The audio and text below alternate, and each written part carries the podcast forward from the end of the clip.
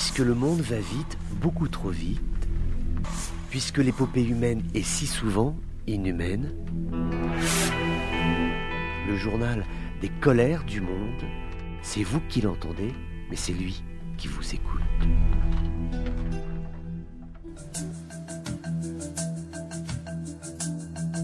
Bonjour à tous, bienvenue dans ces colères du monde. Ils se sont vus, ils se sont parlé, ces hauts responsables égyptiens, jordaniens, bien évidemment, israéliens et palestiniens, ainsi que américains. Cela s'est passé sur les rivages de la mer Rouge dans la ville de Aqaba pour parler de la dégradation sécuritaire dans les territoires palestiniens. La semaine dernière a été éminemment douloureuse. Il y a eu ces morts, il y a eu ces blessés, plus d'une centaine de blessés, plus d'une dizaine de morts. Il y a eu ces ouvertures de feu tant du côté israélien que vers le territoire de Gaza et vice-versa, ces départs de tirs de Gaza vers le territoire israélien. Il faut absolument ramener le calme, absolument faire baisser la tension dans les esprits, même si on a au sein même de l'équipe gouvernementale israélienne les franges les plus ultra-orthodoxes et nationalistes qui disent qu'il faut aller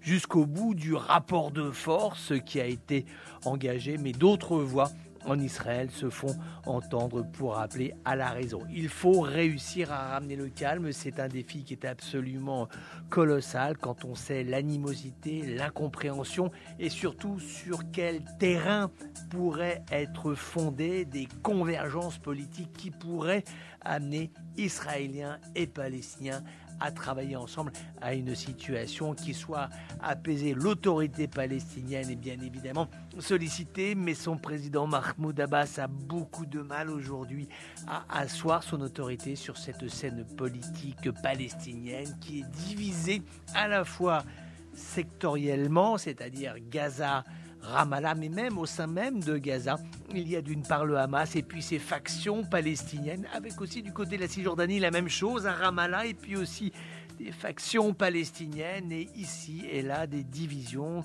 des scissions qui font qu'aujourd'hui nous avons une mosaïque en termes de représentation de la scène politique et activiste espagnole. Également une situation très divisée côté israélien, ce qui rend la situation extrêmement difficile à résoudre dans son ensemble. Comment faire pour ramener le calme? Hélas, hélas, il n'y a pas de solution miracle.